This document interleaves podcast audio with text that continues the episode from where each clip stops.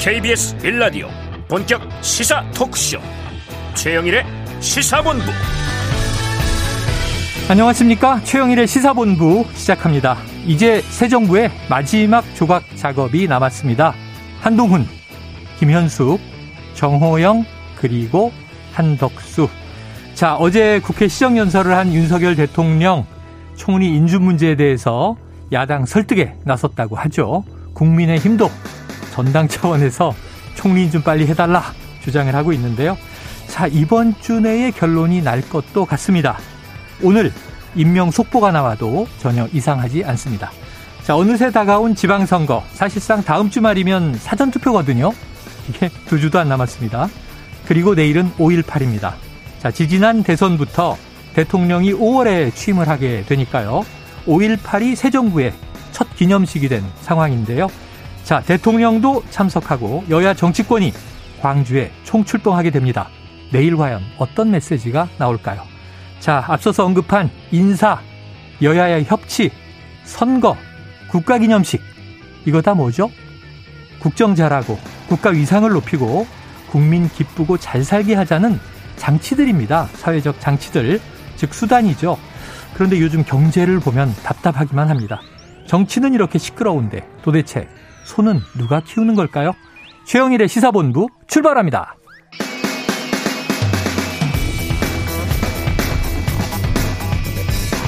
네, 1부에는요, 오늘의 핵심 뉴스를 한입에 정리해드리는 한입뉴스 기다리고 있고요. 2부에는 5, 5일, 저, 이, 재보선 후보 릴레이 인터뷰 시간이 마련돼 있습니다. 자, 6일 재보선이 있죠. 자, 김병관 더불어민주당 성남 분나가 후보를 오늘 연결해서 인터뷰하겠습니다. 자, 이어서 최평과 불사조 기자단 IT본부 준비되어 있고요. 한 입에 쏙 들어가는 뉴스와 찰떡궁합인 디저트송 신청 매일 기다리고 있으니까요. 오늘 뉴스에 어울리는 노래가 있으면 문자 샵 9730으로 자유롭게 보내주시기 바랍니다. 오늘의 디저트송 선정되신 분께는 커피 쿠폰 보내드립니다. 많은 참여 부탁드리고요. 짧은 문자 50원, 긴 문자 100원입니다.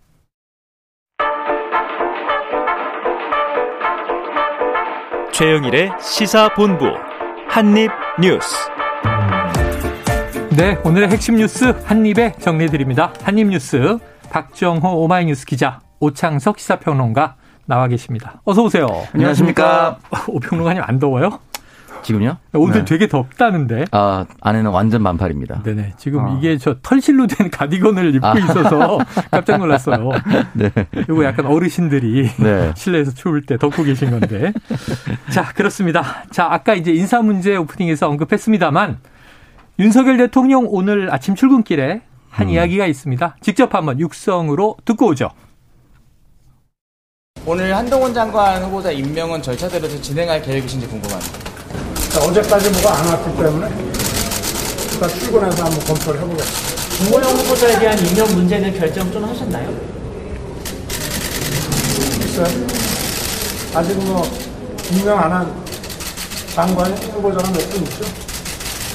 좀 더 검토를 해보겠습니다. 대통령 윤대순 비서관 대해서는 당에서 조금 우려가 나오는데 좀 어떻게 판단하고 계신지 여쭤볼 수 있겠습니까?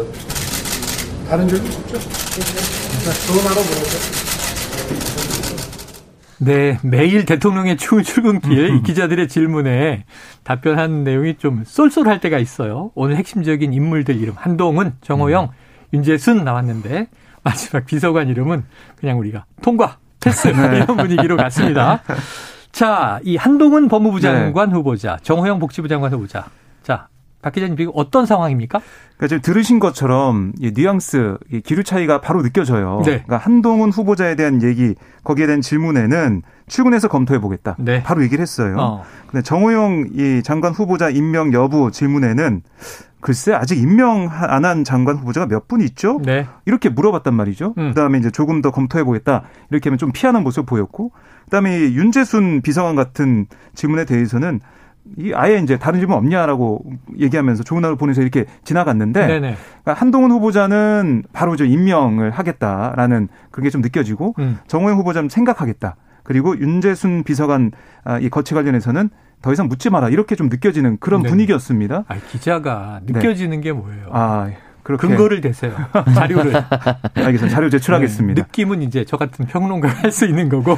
네, 그래서 어쨌든 이 한동훈 후보자 임명은 네. 오늘 오후에 하지 않을까 생각이 드는데요. 음. 그러니까 국회에서 오늘 3시에 운영위가 열립니다. 네네. 국회 운영위 이후에 임명하지 않을까 아, 그렇게 예상이 되고 타이밍은. 김현숙 여성가족부 장관 후보자도 아마 임명이 되지 않을까 생각이 듭니다. 네네. 그러니까 결국에는 정호영 후보자만 마지막 예. 남게 되고 또 이제 교육부 장관 후보자도 지금 아직 인선이 안 됐어요.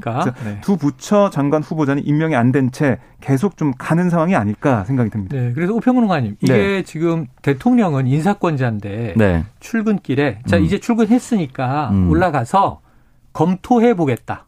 그럼 오늘 임명할 수도 있고 또 뭐가 좀 안 와서 그럼 네. 기다리는 게 있을 수도 있고 네. 또 이것저것 따져볼 수도 있는데 어제 밤부터 한동훈 후보자, 음. 김현숙 후보자는 오늘 임명 강행이다. 이걸 기정사실로 보도하고 있어요. 네. 이 근거 있는 겁니까?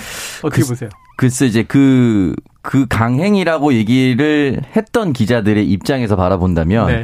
큰 정치적 이슈가 있으면 음. 또 다른 정치적 이슈가 있을 때 함께 나 공개하거나 함께 네. 터트리면 아. 묻히는 경우가 있어요. 예, 예, 예. 예를 들어서. 음. 그렇다면 오늘 강행한다면 내일 뭔가 있어야 되거든요. 어, 근데 내일 뭐가 있어요. 있어요.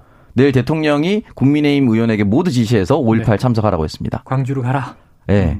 그게 굉장히 저는 유의미한 사실 이 부분에 대해서는 제가 이제 시사본부 합류하고 나서부터도 네. 보수 정당도 5.18에 대해서 더 이상 왈가왈부하지 않는 모습을 보여야 한다라고 했는데 네. 대통령이 직접 지시한 건 저는 굉장히 잘했다라고 생각이 들거든요. 음. 더 이상 이 잔혹한 역사에 대해서 다른 말이 나오지 않도록 네. 완벽하게 매주 짓는 거거든요. 예. 아마 그런 면을 고려했을 때 기자가 그렇게 썼다는 것이지 음. 기자가 누구한테 듣고 대통령한테 듣고 오늘 임명 강행합니다라고 쓴 건 아니잖아요. 네. 그러니까 이제 유추의 기사이기 때문에 저도 다르게 이제 유추를 해볼 수밖에 없는 상황인 것이고 음. 그렇다면 타임라인을 봤을 때 내일 그런 큰 국가적 이슈에 앞서서 할 수도 있지 않을까 또는 법무부 장관도 함께 이 5.18에 대해서는 더 이상 이야기하지 맙시다라고 얘기하는 상황으로 네. 연출하려고 하지 않을까라고 조심스럽게 추측해 볼 수가 있고요. 음. 중요한 거는 이제 정호영 후보자 같은 경우는 의혹이나 이런 부분이 사실은 이제 수사에 들어갈 만한 사안들이기 때문에 이 부분에 대해서는 저는 임명이 쉽진 않을 것이다. 음.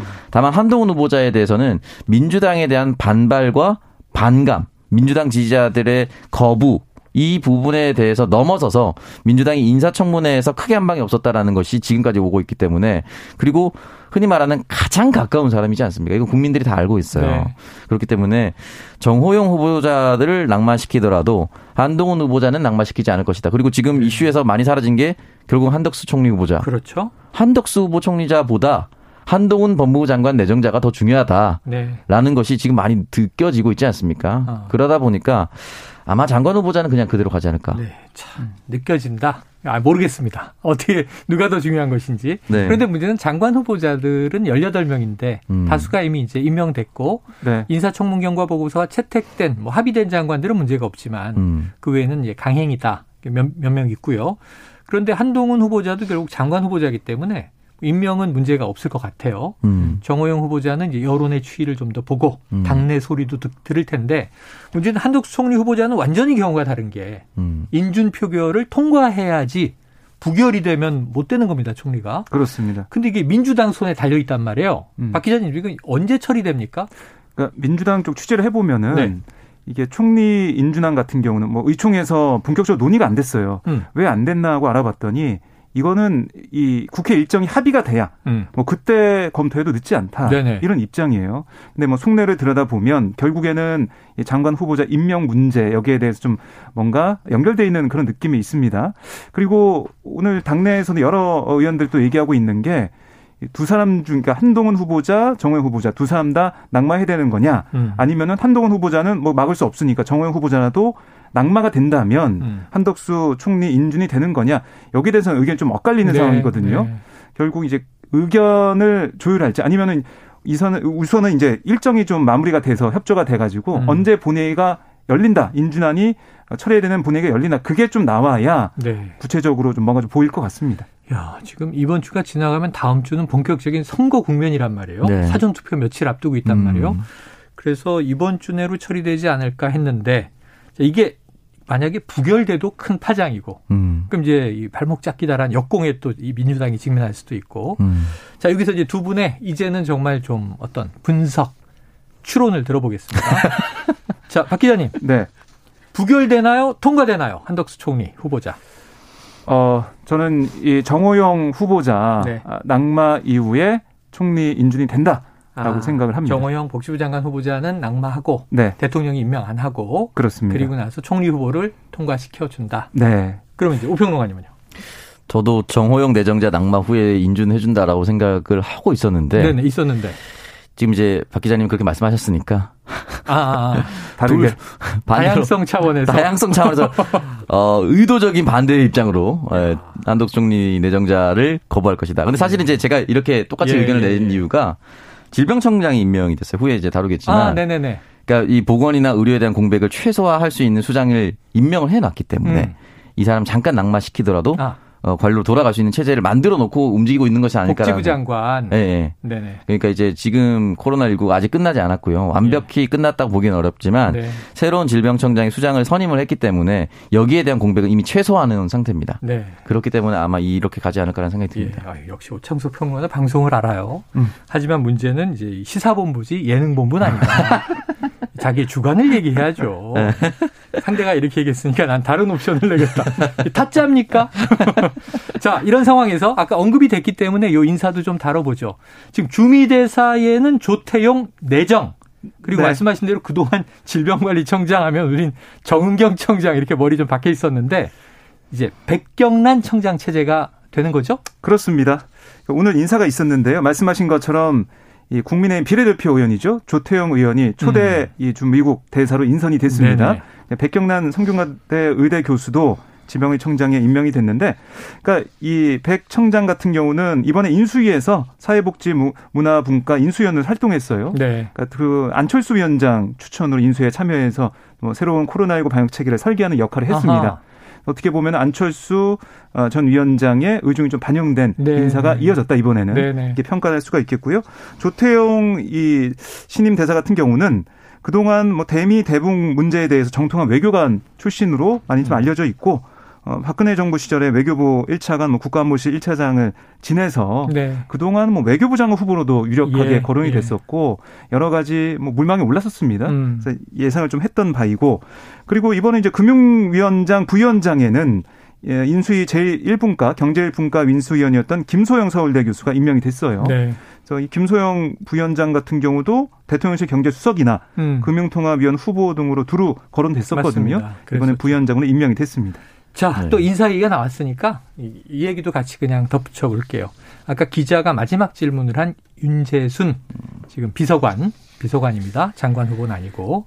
자, 이게 권성동 국민의힘 원내대표조차 이 성비위, 성비위 논란이 있는 윤재순. 국민이 수용하지 못한다면 사과해야 한다. 자, 김용태 최고위원은 성인식이 왜곡돼 있다. 이 윤재순 대통령실이 사과 그리고 경지를 판단해야 한다. 자, 이런 대목들은 어떻게 보십니까? 아까 대통령은 답변을 하지 않았어요. 네. 그러니까 답변을 하지 않았다는 것 자체가 사실은 이제 불쾌하다라는 반증일 수도 있는 거예요. 왜냐하면 음. 이 논란을 대통령이 모르고 있을 거라고 생각하지는 않습니다. 네네네. 모를 수는 없고요. 몰라서도 아유, 안 되는. 일전에는 언론 잘 보고 있습니다. 이런 얘기도 했거든요. 몰라서도 안 되는 내용이고요. 그렇기 때문에 이 부분에 대해서는 저는 받아들여야 된다. 이준석 대표도 야권의 그 퇴로는 열어뒀어요. 아. 탁현민 전 행정관을 끌고 오면서 네네네. 예전에 탁현민 행정이 썼던 책의 내용이 굉장히 됐었죠? 좀 부적절했고 거기에 대한 사과를 하고 나서 이제 임명이 됐다. 네. 최소한 첫 번째는 윤재순 총무비서관 사과가 있어야 되고요. 예. 그 부분을 국민들이 받아들일 수 있는가 없는가에 대해서 판단을 맡겨야 된다는데 까지 그것까지도 나오지 않았거든요. 음. 정미경 최고, 김용태 최고위원, 권성동 원내대표까지 이 정도로 각을 세워서 잘못됐다 이 사람은 안 된다라고 얘기를 하고 있다면 음. 저는 이게 본인이 직접 나와서 사과라든지 사퇴라든지 정확하게 해야 되고 네.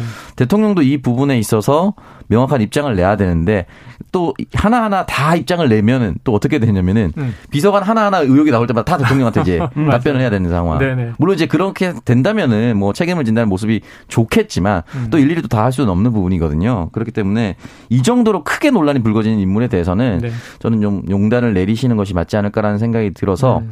저는 임명되지 않을 가능성이 높다고 봅니다. 아, 임명되지 않을 가능성도 있다? 네. 글쎄, 지켜볼 문제네요. 자, 이게 인물 문제가 많습니다. 다음 이슈도 한번 볼까요? 어, 아, 이미 임명은 된 상태예요. 아, 그 사퇴를. 예. 네네. 자, 그래서 이제 사퇴냐 아니냐 음. 또는 사과하고 계속 음. 직무를 수행하느냐 네. 사과도 없이 가느냐 뭐 이런 네. 문제가 되겠죠. 네. 아니면 논란이 또 꼬리표처럼 이제 따라붙겠죠. 또 이제 인물과 관련된 이제 이른바 진실 공방이 있습니다. 이게 지금 지방선거 앞두고 막 달아오르고 있는데 음. 최대 격전지 수도권 그 중에서도 치열한 곳 경기도지사. 근데 여기에 지금 이 보수 진영에서는 김은혜 후보, 강영석 후보가 단일화되느냐 마느냐 이게 어제도 다뤘단 말이에요. 네.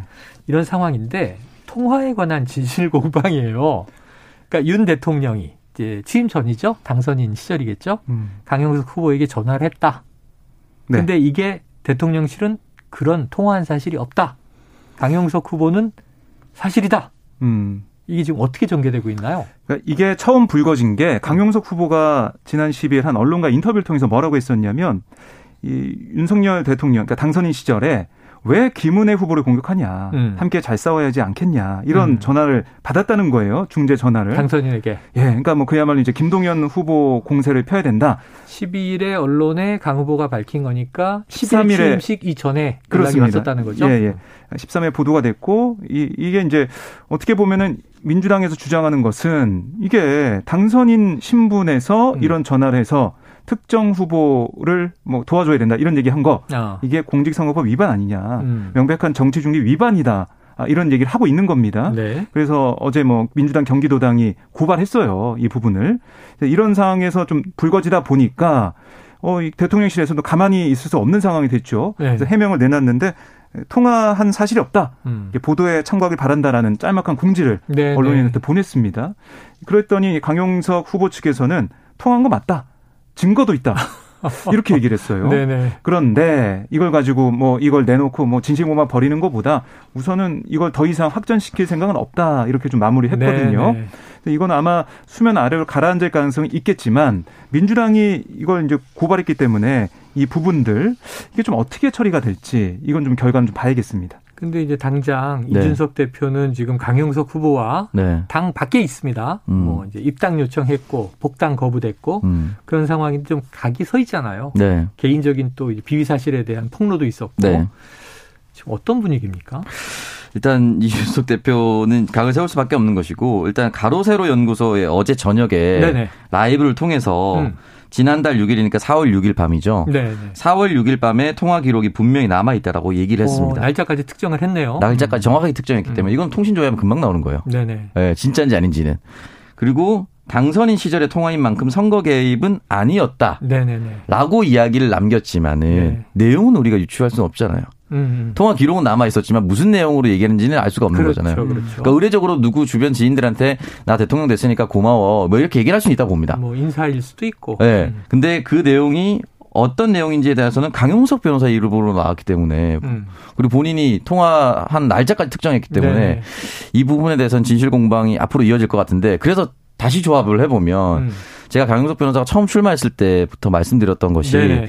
과연 완주의 의미를 둔 아. 것인가. 당선되기 위해서 나온 건 아닐 수 있다. 네. 그리고 지금 이렇게 다 상황이 돼서 어, 쭉 가다가 만약에 사퇴를 하는 상황이 된다면 나는 구국의 결단을 위해서 했다. 어. 라고 하면서 다시 한 번 더 강용석 변호사를 강력하게 지지하는 지지자들의 결집을 이뤄낼 수가 있습니다. 네네네. 지금 이 유튜브 채널이 90만, 91만 명을 넘어서 거의 100만에 육박해요. 네. 그렇기 때문에 아마 그런 방향으로 가고 저는 이거 수사하면은 전화 통신 기록은 나오지만 중요한 건 어떤 내용을 했는지는 음. 나오지 않을 가능성이 높아서 네. 통화 기록이 나온다 하더라도 인사치레 정도였다라고 얘기하면 사실 할 말은 없습니다. 그래요. 자, 그런데 일단은 대통령실은 통화 사실이 없다라고 얘기를 해버렸기 때문에 네. 네. 통화를 부인한 거죠. 음. 앞으로 이게 또 어떻게 뭐 지금 이제 지방선거가 팽팽하게 달아오르고 지금 이제 보수 후보 단일화 이슈가 커지고 있어요. 음. 왜냐하면 워낙 이제 여야 후보가 팽팽하다 보니까 네. 음. 3, 4%도 아주 중요한 이제 역할을 하게 되지 않겠습니까? 음. 지켜봐야 되겠죠. 자, 이 시간 지금 12시 39분을 넘겼습니다. 점심시간 교통 상황 알아보고 와서 계속 이야기 나누겠습니다. 교통정보센터의 유하영 리포터 나와주세요. 네, 점심시간인 만큼 고속도로는 정체가 길진 않은데요. 영동고속도로 인천 방면 용인에서 양지터널까지 6km 막히고요. 수도권 제일수단고속도로 일산에서 판교 방면 계양에서 송내까지 밀립니다. 더가 시흥 휴게소 3차로에서는 사고 났습니다. 주의하셔야겠습니다. 제2경인고속도로 성남 방면 하객분기점에서 남동까지 막힙니다. 서해안 고속도로는 서울 쪽으로 전 구간 원활하다가 금천을 앞두고 밀리고요. 익산 장수 고속도로는 장수 쪽으로 익산 분기점 갓길에서 사고를 처리하고 있습니다. KBS 교통정보센터였습니다.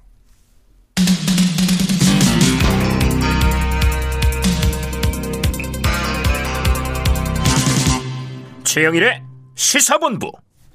네, 이게 또, 어, 누구지? 이게 오랜만에 이름이 하나 튀어나왔는데, 강민진.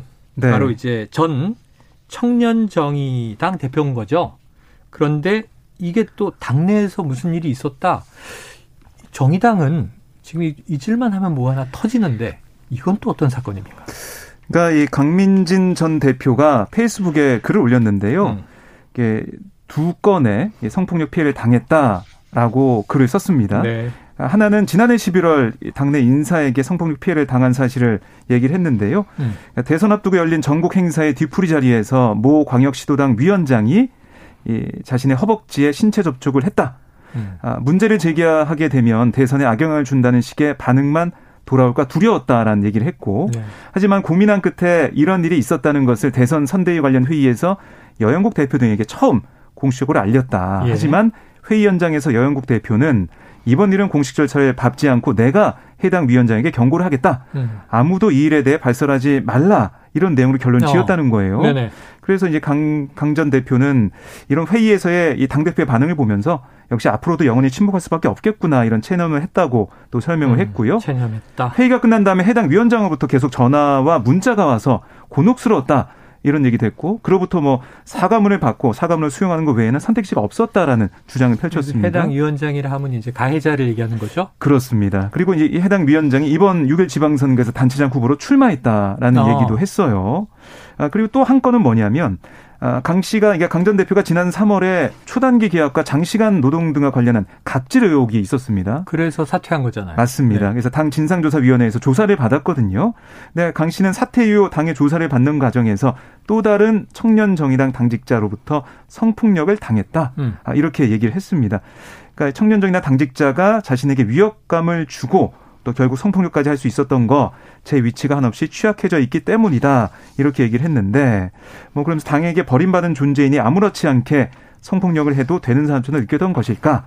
정의당이 저를 대하는 태도를 보며 성폭력을 가해도 제가 아무런 목소리도 내지 못할 것이라 자신했던 것일까 이렇게 아, 지적을 하면서 이런 두 건의 성폭력 피해 사실을 알렸습니다. 네. 자, 지방선거 전에 네. 터졌습니다. 지금 민주당도 박완주 의원의 제명. 제명 사태로 지금 뭐 국민이 피해자가 됐다 할 때까지 계속 사과하겠다. 음. 지금 이제 박지원 공동 비대위원장 그런 이야기까지 하면서 사과를 하고 있는데 네. 당내에선 또 반론도 좀 있다고는 하죠. 음. 왜 지금 타이밍이냐. 음. 그런데 문제는 또 정의당도 한번 생각을 해보면 제가 제일 놀랐던 것은 김종철 대표가 네. 자진 사퇴할 때예요. 음. 당 대표가 성폭력 사실을 인정하면서 사퇴했고 네. 상대는 의원이었는데 음. 더 이상의 이것을 이제 더 어, 언급하는 거를 원치 않는다 이렇게 얘기했어요. 음. 근데 지금 민주당은 계속 성비위 정당이냐라고 이제 국민의힘의 비판을 받는데 정의당은 왜 이런 겁니까? 그 정의당 당의 문제라고 보- 봐야 하는 것인가. 네. 사실 그렇게 보면 가장 쉽게 접근할 수가 있는데 네, 저 당은 왜 저래? 이렇게 손가락질 받는 거죠. 예, 가장 쉬, 쉽게 해석하는 부분인데 그렇게 해석할 수는 없을 것 같고요. 왜냐하면 음. 끊임없이 피해자가 피해를 호소하고 있고 그 네. 부분이 받아들이고 관찰되는 과정도 있었기 때문에 정의당에 있는 모든 사람들이 나쁘다라고 얘기하고 싶지는 않습니다. 음. 그런데 이 부분에 대해서 아니라는 생각들이 좀 반복되고 있는 것이 아닌가라는 생각이 들어요. 네. 지금 이제 음. 성추행 건에 대해서만 말씀을 드리면 지난해 있었는데 아주 협소한 공간에서 지나갈 때 밀치는 과정에서 일어났고 그것이 부적절하고 사과했습니다라는 것이 지금 지자체상 선거 나온 A 위원장의 말이고요. 아, 강민진 전 대표의 말은 허벅지를 만졌다라는 진실. 공방이 있네요. 네, 근데 신체 접촉은 두 사람의 이야기를 종합해 보더라도 신체 접촉이 있었던 건 사실인 것이잖아요. 당에서 그렇게 큰 일이 있었으면 네. 작은 신체 접촉도 조심해야 되고 네. 혹시나 만약에 내가 부득이하게 그렇게 됐다라고 만약에 뭐 넘어지다가 어. 짚었는데 만약 허벅지였으면 곧바로 사과하고 이거 나 네. 의도가 아니었다라고 바로 사과를 구했어야 되는 부분인데 그 부분에서 굉장히 아니란 내용이었고 음. 강민진 대표가 지금 이제 얘기를 하는 부분이 뭐냐면 어, 이 사람이 공천을 받았던 거에 대한 분개잖아요. 어. 근데 여기에 대해서 이동영 수석 부대변인이 이제 화요일 오전 10시 15분에 기사를 내고 어떻게 얘기를 했냐면 민, 아, 정의당의 기본 원칙은 성폭력, 성추행, 성희롱 등 진정이나 민원이 있었으면 기본적으로 공천을 주지 않는다. 네. 이 원칙인데 네. 이 부분에 대해서 어 의무 무- 문의를 해왔다고 합니다. 공천 음, 신청하기 전에 음, A 위원장이. 근데 강전 대표가 뭐라고 했냐면 성폭력으로 볼 문제는 아니고 평등한 조직 문화를 위해 청년 당원에게 무례한 태도에 대한 경고와 사과를 요구했던 사안인 만큼 여기에 해당되지 않는다고 답변해서 우리는 공천했다라는 것이 음. 아, 네. 정의당의 입장이에요. 네네네. 그 여기에서 이제 진실 공방이 있는 거죠. 그럼 이제 이제 강전 대표가 네. 그때와 지금의 입장이 바뀐 것으로 네. 지금 정의당이 오전에 기자회견을 했습니다. 이게 네. 지도부가 덮으려 했다. 이게 사실 아니다. 이렇게 부인을 했고요. 음. 강민진 요구대로 공식 절차와 조치를 이행했다라고 음. 얘기를 하고 또 당직자 성폭력 사건 이 무관용 원칙에 따라 엄정 징계하고 음. 있다 얘기를 하는데 사실 정의당이 우리가 지금 이야기하는 성인지 감수성에 대해서는 가장 민감할 것 같은 정당으로 인식을 해왔잖아요. 네. 그 실제로 지난번 재보궐 2021년 4월에도 어 그 후보를 내지 않았거든요. 네. 서울시장 후보를 내지 않았었는데 네네네. 그러니까 결국은 여기서 이제 어긋나는 부분이 강민진 대표는 이제 박정호 기자님 소개해 드렸듯이 그 당시에는 사과를 수용할 수밖에 없는 상황이었다라는 음. 것. 상황상 그리고 강압적인 부분이 분명히 있었다는 것이고 정의당은 그렇지 않고 동의를 구한 것이다. 음. 이렇게 되면 사실은 이제 어떻게 보느냐에 따라서 다 달라지는 겁니다. 네네. 그리고 이제 강민진 대표, 이 부분에 대해서는 좀 논란이 생길 수밖에 없다고 생각이 들고, 강민진 대표는 그 전에 본인에게 불거졌었던 갑질 의혹에 대해서도 페이스북에 이제 해명을 해놨는데, 음. 중요한 거는 이제 자신이 원래 받아야 할 택배를 받고 떠나야 되는데 외부 일정이 갑자기 생기는 바람에 사무실 앞에 놓아져 있었고, 이걸 어. 혹시 내 책상으로 조금 옮겨줄 수 있느냐? 아. 몇 미터 밖에 되지 않는다라고 네네. 해명을 해놨거든요. 음. 그래서 부탁한 사람이 아닌 다른 부서의 사람이 옮겨줬다라고 하는 것인데, 음. 이 부분은 사실 이제 강민진 대표가 억울할 수는 있으나 음. 또한 입장으로서는 아 대표가 얘기하는데 거부할 수 있을 것인가? 아. 이건 사실 이제 직급상 더 아래에 있는 사람의 감정을 들을 수밖에 없어요. 갑질 네, 문제는. 네, 네. 그래서 이 부분에 대해서는 본인은 억울하다고 했지만 네. 그냥 일반 노동자 입장에서는 사실은 갑질을 느낄 수밖에 없는 부분입니다. 아니 사실은 저는 어떻게 생각하냐면 자 택배가 문 앞에 있는데 책상으로 옮겨달라는 게 뭐? 근데 음. 사실은 커피 한 잔 타오는 게 힘든 일은 아니에요. 어, 그렇게 생각하면 이제 쓰레기통 버리는 것도 힘든 일이 아니에요. 네. 근데 그걸 시키는 순간 음. 아, 말씀하신 대로 네. 그 일을 당하는 사람은 내가 뭐지? 음, 이런 정체성 혼란을 느끼게 되거든요. 네. 그래서 하지 말라는 거죠. 그렇습니다. 이 주어진 직무 외에는 음. 그게 사소한 거, 힘들어서가 아니라 음. 그러니까 피해자 입장이 좀 우선 존중되는 게 네. 갑질 문제에서는 중요할 것 같다는 생각은 듭니다. 네, 그래서 갑질 문제 같은 경우에는 결국은 이제 직급상 아래에 있는 사람의 이야기를 들을 수밖에 없는 상황인 것이고 내가 주체적으로 하지 않은 모든 부분에 대해서는 음. 함부로 지시하지 말아야 된다는 기조가 사실 정의당의 기조였어요. 네. 그렇기 때문에 이 부분에 대해서는 좀 피해가기는 어려운 부분인데 결국은 그 당시에 어느 정도의 기록이 남아 있는지는 모르겠지만 음. A 위원장이 당에 문의를 했고 강민진 대표가 이건 성 문제는 아니다라고 했었던 이 답변이 네. 공식적으로 돌아갔다라고 한다면 사실은 이제 A 위원장 입장에서는 문의 절차를 걸쳤는데 어. 갑자기 왜 지금 하느냐라고 네. 얘기할 수도 있는 상황인 것이고 네. 만약에 정말 강압적으로 너 사과 받아들여 이런 게 드러난다고 한다면 어. 정의당 총체적 문제인 거죠. 그렇죠. 정의당에서 밝힐 일입니다. 정말 절차대로 무관용 원칙을 따랐는지 아니면 또 강민진 전 대표 얘기대로 음. 덮으려는 이제 시도가 있었는지.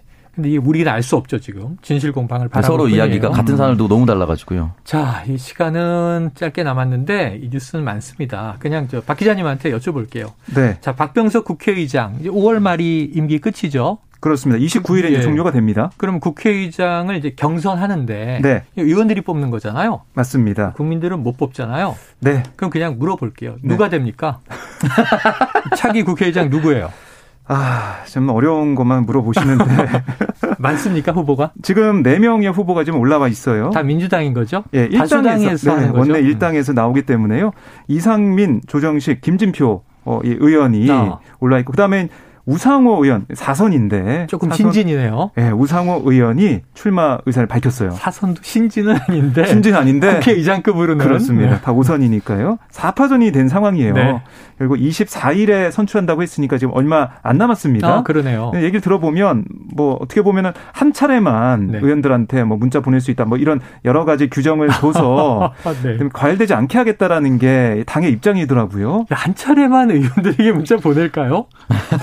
문자 안 보내고 만나서 가능한가? 만나서 좀 얘기를 또 그럼 톡은 빼고 통화도 빼고 어, 뭐 의원실을 직접 방문할 수도 있습니다. 이러면. 그러니까요. 아, 그런 경우 많았어요. 네, 왜냐하면 예, 이런 거 할 때는 그. 모여서 네. 일을 하고 있으니까. 아니면 흔히 말하는 가장 친한 의원을 시켜서 다 계속 전화를 하는 방법도 네. 있고. 아 그렇죠, 그렇죠. 네. 그래서 제가 볼 때는 지금 뭐 민주당원들이나 민주당 지지자들 사이에서는 이른바 좀 개혁적인 그러니까 음. 원내 일당으로서 뭐 어떤 개혁적인 법안을 처리하고 하려면 음. 그래도 국회의장도 개혁적인 마인드가 있어야 된다. 네. 이런 얘기를 하는 분들도 있어요. 네. 그래서 이런 것들과 또 이번에 이제 검찰 아, 이 수사 기소권 분리 예, 법안 처리할 예. 때 박병석 의장에 대한 여러 불만 이런 것도 당내에서 있었거든요. 네, 네. 이런 거 볼 때는 글쎄요. 제가 볼 때는 그 좀 개혁적인 생각을 좀 가지고 있는 음. 그런 국회의장이 탄생할 가능성이 높다. 하지만 듭니다. 그동안은 좀 중립적인 국회의장에 대한 요구가 많았죠. 네. 네. 예를 들면 생각해 보면 지금 보수 정당이 과거 집권하고 있을 때는 정의화 의장이 네. 자당 의견 정말 안 들어주고 네. 야당 입장 많이 존중해줬고 박병석 의장도 끊임없이 여야 합의를 또 음. 적용했던 네. 의장 중에 한 분인데. 자 어떤 기류가 될지는 24일이라고 하니까 지켜보도록 하죠. 지금 이게 좀 큰 뉴스인데 북한이 북한이 지금 이제 코로나 상황이 심상치 않지 않습니까? 음. 연일 보도되고 있고 이 수치도 좀 낮춰진 것이다. 이런 추정들이 많이 나오는데 자, 이 우리 정부는 방역 협력에 대한 제안을 했고 인도적인 차원에서 지원하겠다. 네. 근데 이 실무 접촉 제안을 했는데 이틀째 무응답이라는 거죠? 네. 뭐 오늘도 사실 남북 연락 사무소 간 업무 개시 통화를 정상적으로는 아침에 진행을 했어요. 네. 그런데 이 북측에서는 대북 통지문 관련 언급이 없었다라는 게 통일부의 설명이었습니다. 음. 그러니까 일상적인 통화만 하고 끄는 것으로 보이는 상황인데요. 네. 우리는 계속해서 이렇게 어, 제안을 하고 지원하겠다는 얘기는 한다는 거예요. 예. 지금 북한이 바로 응할지는 미지수고 결국 이제 한미 정상회담 이후에 뭐 기류나 이런 걸좀 읽어서 북한이 좀 반응하지 않을까 음. 이런 예상도 나오고 있습니다. 지금 요거는 저 오평론가님께 짧게 여쭤볼게요. 대통령 집무실 출입에서 필수적으로 필요한 보안 앱이 있는데 보안 앱을 두고 기자들이 우리 저 박 기자 같은 분들이 불안에 떨고 있다. 네. 왜 앱 때문에 불안에 떠는 거죠? 그러니까 이 내용이 이제 들어갈 수 있는 개인 정보나 네. 개인 정보 이용이나 파기에 대한 조항이 미비하다라고 합니다. 어. 그러니까 이제 휴대폰에 어플리케이션이 설치가 되면 네. 그 어플리케이션 어플리케이션을 통해서 해당 휴대폰에 있는 어떤 정보도 접근할 수도 있는 시스템이 아, 네, 네, 네. 만약에 구축될 수도 있는 거예요. 아, 거기 스파이웨어라고 부르잖아요. 네, 그 두려 그 예전에 그 양진호라는 이름 기억하시면 아, 기억하죠. 해당 회사 직원들한테.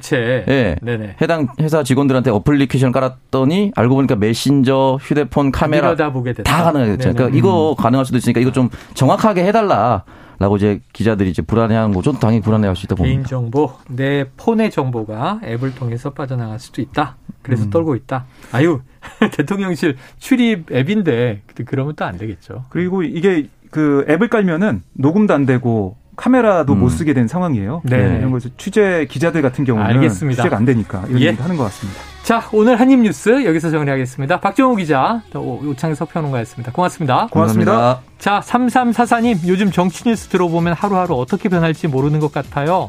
한 치 앞도 모르는 세상, 엄정화의 몰라 신청합니다. 노래 듣고 입으로 돌아옵니다.